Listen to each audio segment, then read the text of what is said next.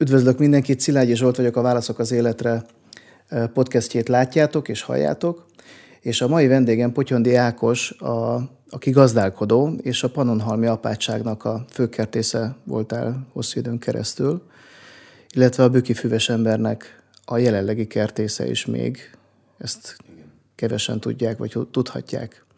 Üdvözöllek Ákos nálunk. Eh, te Panonhalma környékén élsz, konkrétan Panonhalmán éltek a családoddal. És amiről szeretnék veled beszélgetni igazából, hogy, hogy hogyan alakult ez az egész ki, hogyan kerültél ide, mi indította el ezt az egészet. Nem ebből a millióből indultál, mert nem voltatok gazdálkodó család.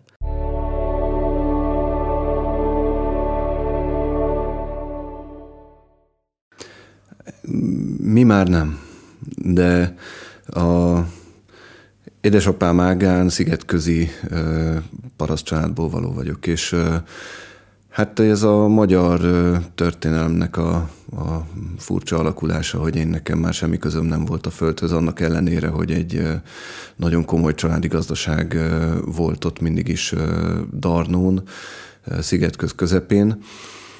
Tehát én nekem már így gyerekként csak a mesék jutottak a, a gazdaságról. Ráadásul édesanyám, ő pedig egy budapesti családból való, tehát ő, ő meg aztán főleg távol volt a földtől, nyilván más értékeket kaptam tőle. De ez mondjuk a mindennapjaimban egy, egy komoly feladat, hogy, hogy hogyan lehet azt a fajta hagyományt, meg azt a fajta tudást újra élettel megtölteni, ami mondjuk dédapám idejében még ahhoz volt elég, hogy egy, egy gazdaságot jól tudjanak működtetni. Csak hát aztán utána jöttek a különböző 20. századi viharok, barna és vörös viharok, amik, amikre semmi szükség nem lett volna. És aztán az oda vezetett, hogy, hogy édesapámból értelmiségi embert neveltek, hogy, hogy ne kelljen a földdel foglalkozni, hogy ne, ne legyen az a fajta teher, ami, ami nagyszüleimnek, dédszüleimnek jutott. Így lett ő belőle építész, és egyébként egy üldíjas építész, tehát nagyon magas nívon teszi azt, amit csinál. Édesanyám, mondom, ő egy teljesen másik vonal, ő, ő egy városi gyógypedagógus, aki szintén nagyon magas nívon teszi azt, amit csinál. Tehát mondhatjuk azt, hogy egy értelmiségi családból te eredeztél, Igen. már Igen. magadról beszélünk, egy olyan értelmiségi család, aminek paraszti gyökerei vannak. Szóval ez egy nagyon izgalmas vonal, és nagyon hálás vagyok ezért a fajta ilyen változatosságért, ha lehet így mondanom, mert, mert hogy mindegyikbe volt szerencsém belelátni. Uh-huh. Oké. Okay. Mi volt az az indítatás, ami, ami hogyan indultál el? Tehát igazából te mit tanultál, és aztán hogyan jutottál el ide, hogy ezzel is példát tudjunk mutatni az emberek számára? Amikor én megszülettem, akkor szüleim Budapesten éltek már, és én Óbudán nőttem föl, 12 éves koromig ott éltem fönt a Hármas Határhegyen, ami egy nagyon idilli gyerekkor volt, ezt merem mondani. Fönt éltünk a hegyen, és igazából Budapesthez olyan túl sok közünk azon túl, hogy a szélén éltünk, ez akkor Perem kerület volt, a harmadik kerület, nem sok közünk volt. Tehát ak- akkor mentünk le a városba, amikor valami baj volt, vagy valamit el kellett intézni, vagy nem tudom, és egyébként meg fönt a hegyen, és tényleg ott az erdő alatt, és oda is jártunk iskolába, ott gyümölcsös kertek voltak, tehát kvázi egy ilyen nagyon természetközeli helyen éltünk, és nagyon sokat jártunk a szigetközi régi családi fészekbe, ahol meg jöttek az emlékek, ott vannak az épületeknek a, a maradékai, nagyanyám még élt, nagyon sokat meséltek ezekről a helyekről, és Szóval ez egy ilyen élő vidék volt. De én nekem azon túl, hogy én tudtam arról, hogy van egy ilyen, hogy Panonhalma, semmiféle szándékom, semmiféle kötődésem, vonzódásom nem volt. És unokatestvérem volt az, akinek a, a felmenői mind oda jártak, és akkor ő ment felvételizni, és úgy gondoltuk, hogy mekkora poén lenne, hogyha osztálytársak lennénk, mert nagyjából egy idősek vagyunk, egy nap különbséggel születtünk, és és akkor én is elmentem oda felvételizni. Tehát semmiféle ilyen bencés kötődés vagy egyéb nem volt. És akkor gyakorlatilag elvégezted a bencést? Én ott oda jártam iskolába, Ez és gimnázium vagy ez gimnázium volt. Nem, nem, nem. Ez, ez egy teljesen hagyományos gimnázium okay. volt.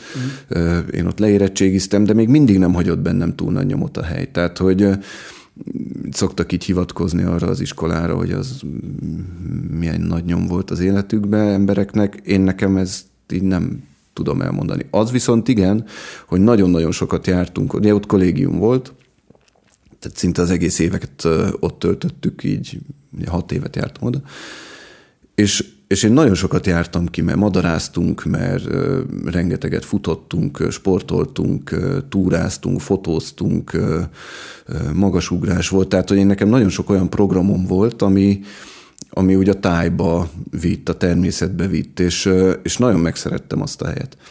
És aztán Gödöllőre kerültem egyetemre, a Ángyán József és Unódi Gábor neve által fémjelzett Környezet és Tájgazdálkodási Intézetbe, ezt sajnos azóta megszüntették. Egy nagyon ö, unikális hiánypótló ö, intézmény volt, és ö, talán annak a legjobb időszakába ö, kerültem oda, és, és ott, ott végeztem agráregyetemet, de de igazából nem a klasszikus nagyüzemi agrár vonalon mozogtunk mi akkor, hanem a, a családi gazdaságok, a, a, a tájjal, a környezettel való együtt gondolkodás, együtt élés, együtt gazdálkodás, annak a, az értékeivel való ö, ö, jó értelemben vett kihasználása, tehát inkább azt mondom, hogy együttélése. Tehát amikor a családi gazdaság, a mezőgazdaság az nem egy, nem egy elzárt sziget a, a tájban, hanem, hanem azzal együttélés, azzal együtt lüktet. Tehát ezt tanultuk mi ott.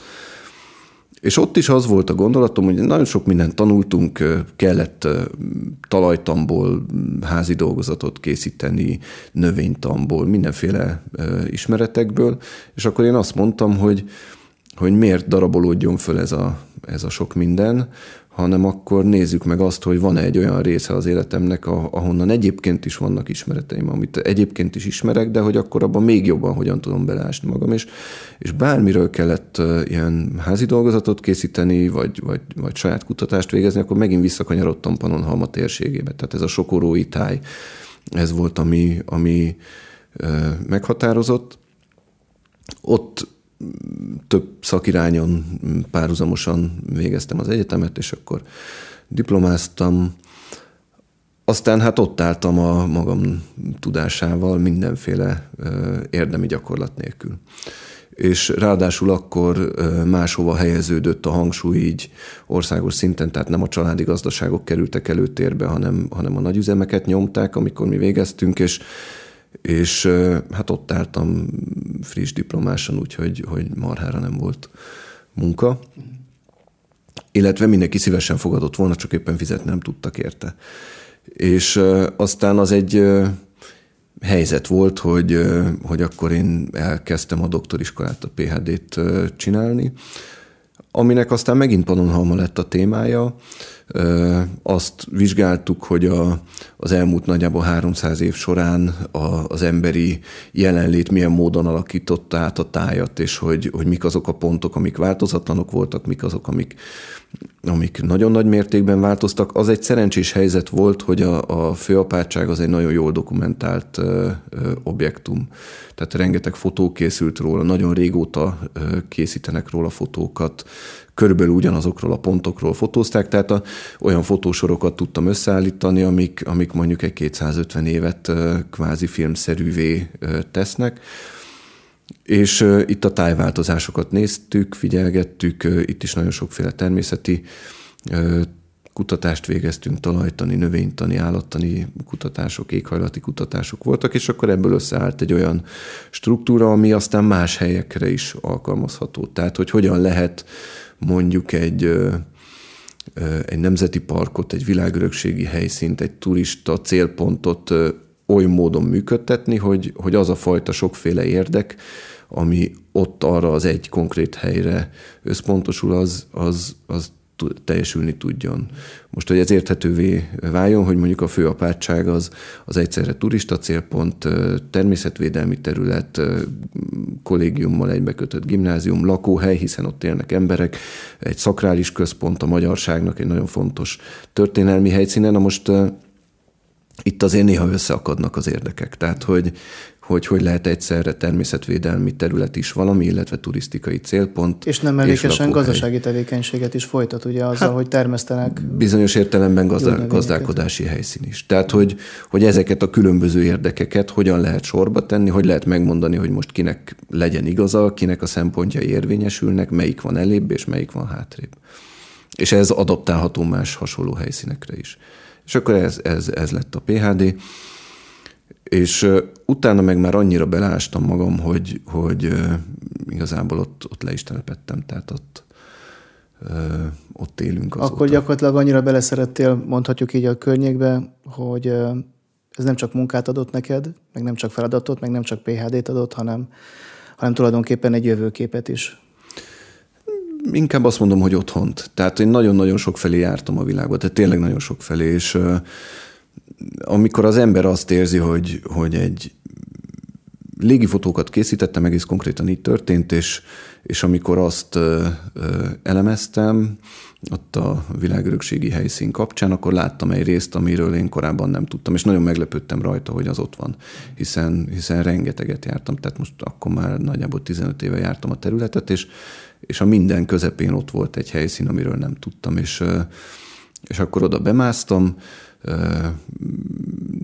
nyugati kitettségű, pont ment le a nap, és akkor úgy leültem a fűbe, azt se tudtam, hogy kié, mié, csak azt éreztem, hogy na én itt, itthon vagyok. És megérkeztem arra a helyre. Ezt sehol máshol azóta se éreztem. És akkor ez lett gyakorlatilag a, most a családi gazdaságotoknak a helyszíne? Most már ott áll a családi házunk, igen, azt építettem, és, és ott gazdálkodunk részben. Mekkora területről beszélünk? Hogy néz ki a család? Két helyszínen gondolkodunk, illetve gazdálkodunk. Van egy szűk egy hektáros terület, ami, ami a legbelsőbb terület, ami a családé, és van még egy hasonló méretű terület, ami pedig a nyitott része a gazdaságnak, ahol vendéget fogadunk, ahol a képzéseink vannak, ahol a programjaink vannak. Ezt szándékosan tettük két helyszínre, tehát hogy ne keveredjen a családdal a Igen, a tehát élet. az ember nagyon szívesen fogad vendéget a, a nappaliába, ha az a barátja. Így van. Feleségem, ő, ő zeneterápiával foglalkozik, az ő munkássága egy nagyon különleges vonal, de hozzá, és sokszor hozzám is a gyógynövények kapcsán, hogy úgy jönnek emberek, hogy terheket letegyenek. És ez nem jó, ha az ember nappaliába gyűlik. Tudjuk, hogy rezgésből élünk, rezgésből Igen. állunk fel, ez, ez nyilván ott marad, és nem jó, hogyha abban, vagy, abban fekszel le aludni, meg abban vagy minden nap. Így. Mikor jött az a felajánlás tulajdonképpen? Hét évig dolgoztál a Panonhalmi apátságnak a főkertészeként, ugye? Igen. Mit hozott ez az életedbe, vagy igazából mi az, ami érdekes lehet ebből az emberek számára? Én nagyon sok mindennel foglalkoztam korábban. Valójában az első klasszikus munkahelyem az a regionális fejlesztési ügynökségnél volt, ez egy állami cég volt annó. Ott mi területfejlesztéssel foglalkoztunk, ott pályázatokat írtunk ki, és önkor, önkormányzatokkal foglalkoztunk, és ilyen klasszikus területfejlesztési munkát végeztünk. Így utólag azt látom, hogy, hogy nagyon nagy kárt okoz, okozott ez a pályázati rendszer a, az önkormányzati struktúrában. Egyszerűen azért, mert elfelejtettek az önkormányzatok gondolkodni. Tisztelt a kivételnek természetesen, mert egy étlap lett eléjük tolva, amiről lehetett választani, hogy, hogy mit fejlesztenek, és és nem abból indultak ki, hogy az adott település az mire volna predestinálva, mire alkalmas, mi az ő saját erőssége, hanem, hanem mindenki ugyanarról az étlapról válogatott. És emiatt a sajátosságok azok elvesztek nagyon sok esetben. Én azt merem mondani, hogy, hogy nagyon sokszor legalább olyan büszke voltam, hogyha valaki nem adott be pályázatot, mint amikor valaki egy sikeres fejlesztést hajtott végre hazai vagy uniós forrásokból. Ez egy nagyon tanulságos időszak volt, ez tartott 2011-ig, és 11 és 18 között dolgoztam a főapátságnak, ők hívtak oda, szó szerint így hangzott el, hogy vissza kéne rakni a térképre a, a gyógynövénykertet, mert hát ott akkor egészen más világ volt, mint amit ott most talál az odaérkező. Össze kellett rakni azt a helyet megint. Ugye történelmi örökségek voltak, amik ott úgy felgyűltek, teljesen oda nem illő objektumok voltak, szolgálati lakások, nem volt a kertészetnek egy irodája, és így tovább, meg egyáltalán a kertészeti struktúra máshogyan működött. Egy nagyon izgalmas hét év volt az életemben. Sok mindent létrehoztunk ott a, a munkatársaimmal közösen. Ez nyilván nem egy személyes játék volt, de, de azt gondolom, hogy, hogy minden így utólag nézve a hasznomra vált.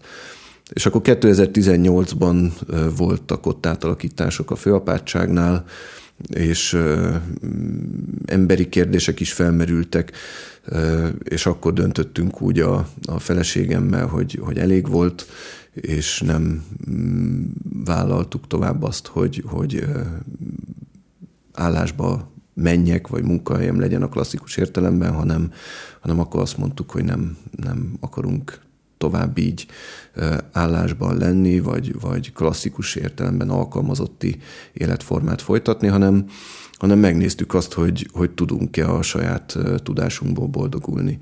Ez akkor azért nem volt annyira könnyű kérdés, mert tehát nem volt nálunk se a bölcsek köve, sem nem voltunk egyáltalán anyagilag eleresztve, tehát egy teljesen átlagos anyagi helyzetben lévő család voltunk. A főapátság az, hát hogy mondjam, nem a magas fizetésekről híres, tehát nem voltak nekünk óriási tartalékjaink egyebek, hanem, hanem abba bíztunk, hogy, hogy nagyon-nagyon sok munkával, de, de tudunk boldogulni. És akkor döntöttünk úgy, hogy, hogy, hogy a magunk útjára lépünk. Az, a, az, a, az az út, amit ti akkor meg eldöntöttetek és választottatok, ez az út, ez már akkor kristálytiszta volt, vagy folyamatosan organikusan alakult? Nyilván volt egy fő gondolat, szerinted, nem? Soha nem volt olyan, hogy leírjuk, és akkor a felé megyünk. Tehát ez a fajta lét, amiben mi vagyunk, és ezt nekem is meg kellett szokni, tehát a nagyon feszes ö, ö, alkalmazotti, aztán vezetői ö, ritmus az, az, az egy egészen másik féle gondolkodásmódot követelt meg.